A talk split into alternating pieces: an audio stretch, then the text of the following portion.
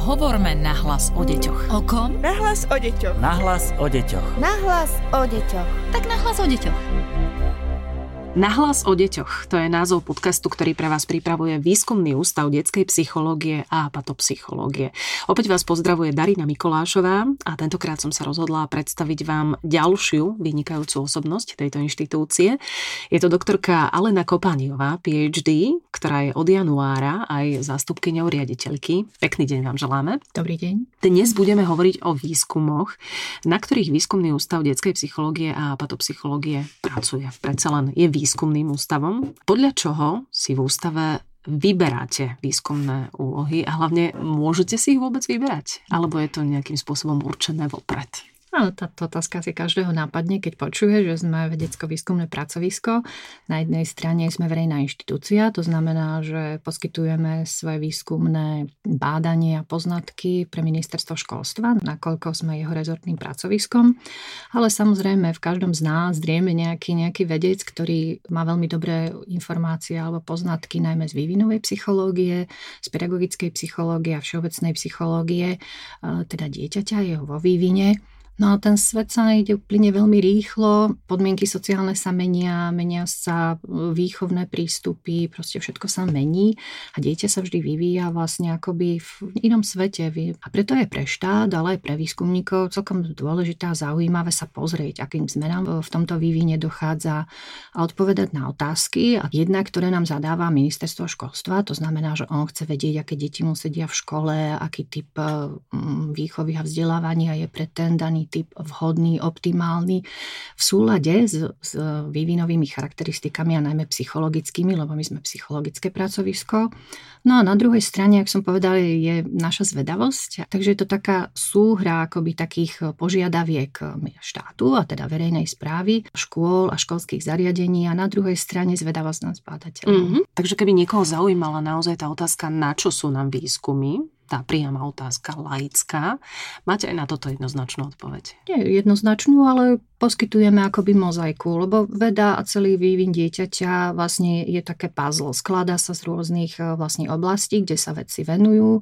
Sú oblasti, ktorým štát alebo istý vedecký smer prikladá väčšiu váhu, napríklad od, od narodenia do 5 mesiacov, motorický vývin, ale teraz napríklad sa posúvame postupne k predrečovému vývinu, pretože sa nám treba skopia deti s poruchami učenia a pozeráme sa na to, ako preventívne a ako ovplyvniť ich ranný vývin už vlastne napríklad v predrečovom období. Budeme sa o chvíľu venovať aj tým konkrétnym výskumom, ale predsa len neodpustím si opäť jednu úplne laickú otázku. Ako prebieha taký výskum? Kto všetko sa na ňom podieľa? Kto vám pomáha? Koho oslovujete? Ako si vyberáte tú vzorku? Keď e, sa diskusiou zadefinujú nejaké oblasti, ktoré by sme v ten daný rok, no rok, zvyčajne výskumná úloha sa rieši 3 až 5 rokov. Mm-hmm. To je mhm. taký vlastne, tým, že my kopírujeme školský rok, tak je pre nás potrebné dodržiavať vlastne aj, aj takúto nejakú e, časovú postupnosť sa vytvorí nejaký ideový zámer, napíše sa krátka anotácia tá sa dá na posúdenie nášmu zadávateľovi, ktorý si úlohu buď objedná, povie áno, je to v súlade s nejakým sledovaním a keď nie, tak musíme hľadať peňažky iným zdrojom, keď považujeme my ako výskumníci treba túto úlohu za dôležitú. Takže tým zadávateľom nemusí byť iba ministerstvo nie, nemusí byť ministerstvo. Takto napríklad spolupracujeme s ministerstvom zdravotníctva, ktoré, nám, ktoré má treba z peňažky, ale my máme know-how, to znamená, že postupy a prieskumy ako realizovať výskumy pre ich potreby, alebo iný rezort, alebo iné, iné inštitúcie štátne v súčinnosti s nimi. Takže keď je ten ideový zámer, začína sa vlastne tým, kde súčasná veda je, to znamená nejaké status quo, kde, kde sa pozeráme na to a potom, čo by sme chceli dosiahnuť, ako sa pozeráme aj do bodu B, akoby hej, kam, kam pôjdeme. Najmä najčastejšie sa to pozerá, ako na toto reagujú slovenské deti. Hej, ak väčšinou sú to vo forme hypotéz alebo teda takých otázok a odpovedí, ktoré by tento výskum mal, na ktoré by mal odpovedať. No a potom už sa okolo hlavného riešiteľa, ktorý je zvyčajne nositeľom tejto myšlienky, myšlienky, zhlukne nejaký, teda si vyberá svoj tím. Často je to veľmi pestrý tím ľudí s rôznymi skúsenosťami a pohľadom treba znať tú tému, ale aj hierarchicky, že sú to mladí, začínajúci psychológovia, ktorí vlastne takto prídu postupne na cestu, a ako sa riešia nejaké výskumné hypotézy. Potom už to sa napíše e, výskumný plán a výskumná úloha, vyberá sa vzorka, to znamená, aké, na aké detičky sa budeme pozerať, kde tento jav budeme skúmať, metódy, akými krokmi a cestami pôjdeme. No a tuto často býva také, že buď tie metódy máme, a teda je to pre nás akoby jednoduchšie, ale častokrát sa stretávame s tým, že, že veľkú časť výskumnej úlohy tvorí práve to zadefinovanie alebo nájdenie tej metódy, aby, aby sme ten jav popísali tak, tak ako treba, aby bol, bol jasný a aby detičky slovenské nám dali odpovede na tie javy, ktoré potrebujeme. Hovorila som o tom, že budeme aj konkrétni. Mhm. je za nami rok 2019. Zo všetkých tých výskumných úloh, na ktorých ste sa podielali, poďme spomenúť spomenúť aspoň tie najdôležitejšie. Posledné roky nebol výskumný tým s rovnakou najväčšou časťou, najväčšou časťou Woodpapu. Prečo? No, asi si to tak nejako vyžiadala doba, že tá potreba usmerňovania praktickej implementácie poznatkov do konkrétnej je momentálne dôležitejšie ako to tvrdenie faktu, že status quo je to takto, máme slabú čitateľskú gramotnosť, máme hej, nejakú funkciu na takej a takej úrovni. To je asi dôležitejšie, aby sa treba z poznatky z nášho detského centra pre vzdelávanie a výskum a, alebo z našej, z našej poradenskej činnosti dostali priamo tým, čo tu potom ďalej tú prax robia v mm. regióne. A ten výskum bol tak hej, nejako úzadí. Ako v úzadí. Hej. Napriek tomu nám to stále nedalo. Nás teda bádame, ale za minulý rok sme mali 8 výskumných úloh, čo nie je ani málo, ani veľa, čo sme obsiahli našimi ľudskými zdrojmi. No a najväčšiu časť vlastne tvoria, tvorí sledovanie všetko okolo inklúzie, inkluzívneho vzdelávania. Pretože tá téma je veľmi široká a vlastne my sa chceme na to pozrieť nejakými drobnými krokmi, čo môže všetko prispieť. Takže jednou z veľkých oblastí bolo jazykové schopnosti. Ako detičky vstupujú do systému školského vzdelávacieho, ako sú na tom s jazykom, aký jazyk vedia, čo všetko na, ten, na, na vývin toho jazyka vplýva a tak ďalej. Potom, keď už viete jazyk, sa viete aj naučiť čítať, takže potom zase bolo veľký okruh výskumnej, úlohy čitateľskej gramotnosti. Tam sme sa pozreli nielen na tých malých, teda predškolákov alebo tých žiakov v prvom ročníku, ale aj na deviatakov, pretože tie výsledky v PISA stále nám ukazujú a, a vlastne sa nachádzame v tej dolnej časti v porovnaní s európskymi krajinami, takže sme sa pozreli, ako to vnímajú deviatáci, tí, čo sa vlastne pripravujú na monitor.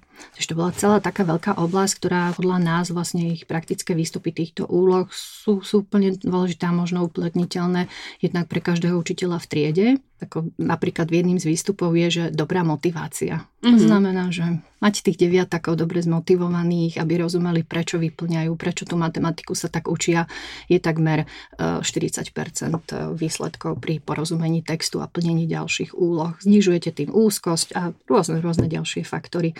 Takže tieto výstupy môže hneď vlastne použiť učiteľ jednak v triede, ale zároveň aj škola pri plánovaní stratégie, ako deviatako pripravovať na monitor, zároveň región, keď sa chce pozrieť, ako vychádzajú jeho deti testovaní, najmä ak je to región s veľmi veľkou populáciou detí z marginalizovaných, ako pristupovať k ním vo vzdelávaní a tak ďalej. Takže to bola taká veľká téma. To boli výskumy za ten predchádzajúci rok. Na čom aktuálne pracuje výskumný ústav detskej psychológie a patopsychológie z oblasti výskumov? Minulý rok skončili všetkých 8 výskumných úloh a v podstate vychádzame, nastavujeme akoby smerovanie Woodpapu nejakým novým smerom, čo by, sme, čo by sme chceli robiť a všetky úlohy výskumné sú tento rok nové.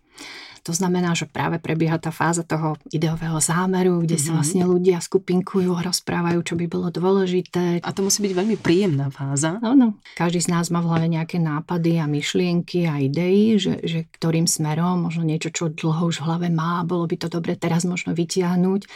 Takže opäť jazykový vývin, samozrejme, už sme múdrejší v tej oblasti, teda naši vedci.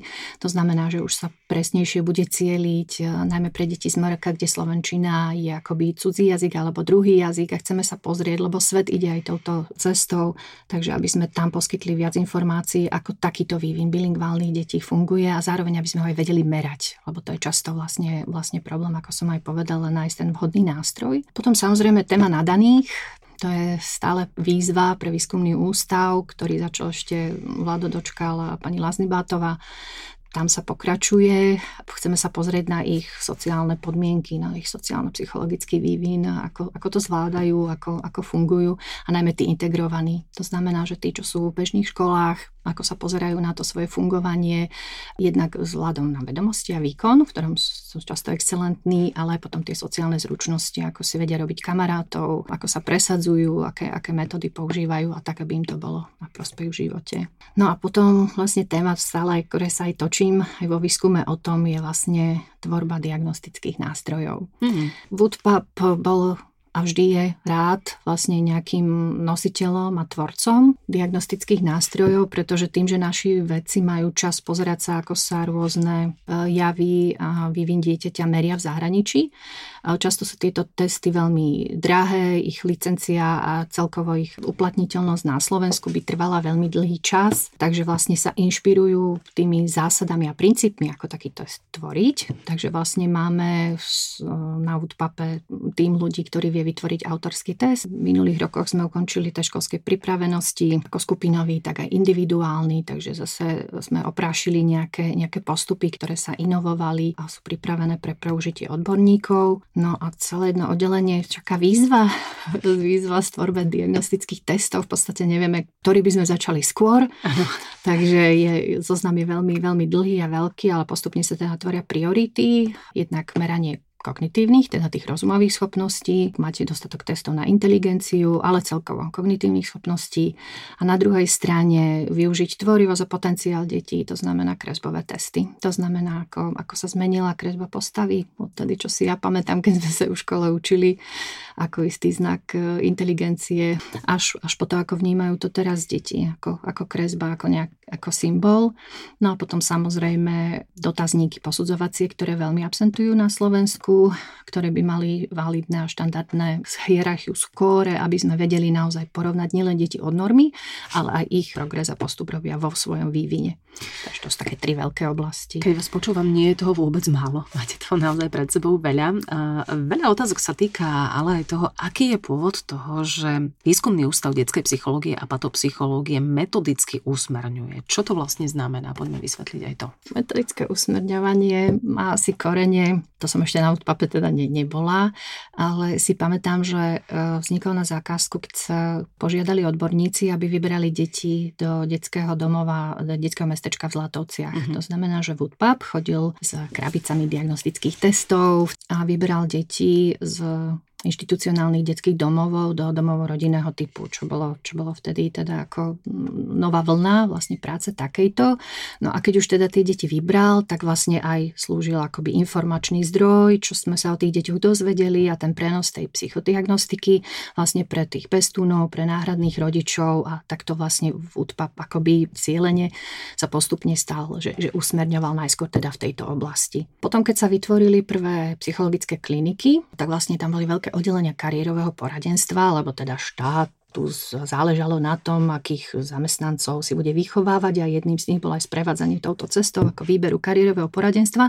A zase na Woodpape bol veľký tým, ktorý sa venoval kariérovému poradenstvu a akoby tak automaticky tieto svoje informácie a vedomosti z výskumov postupne dával týmto veľkým klinikám, teda, ktorí boli v krajských mestách. No a potom sieťou eh, Centier pedagogicko-psychologického poradenstva prevencie bola kedy okresné OPP a CPP, jak sa volajú teraz, a CŠPP.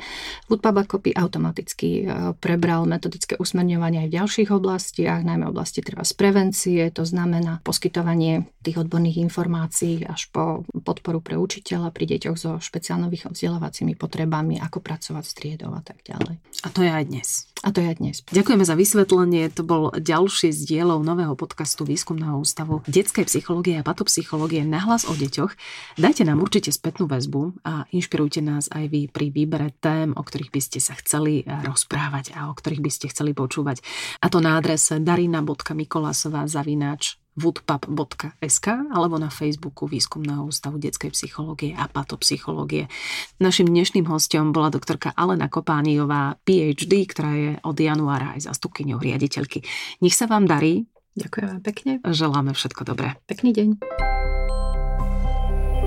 Hovorme na hlas o deťoch. O kom? Na hlas o deťoch. Na hlas o deťoch. Na hlas o deťoch. Tak na hlas o deťoch.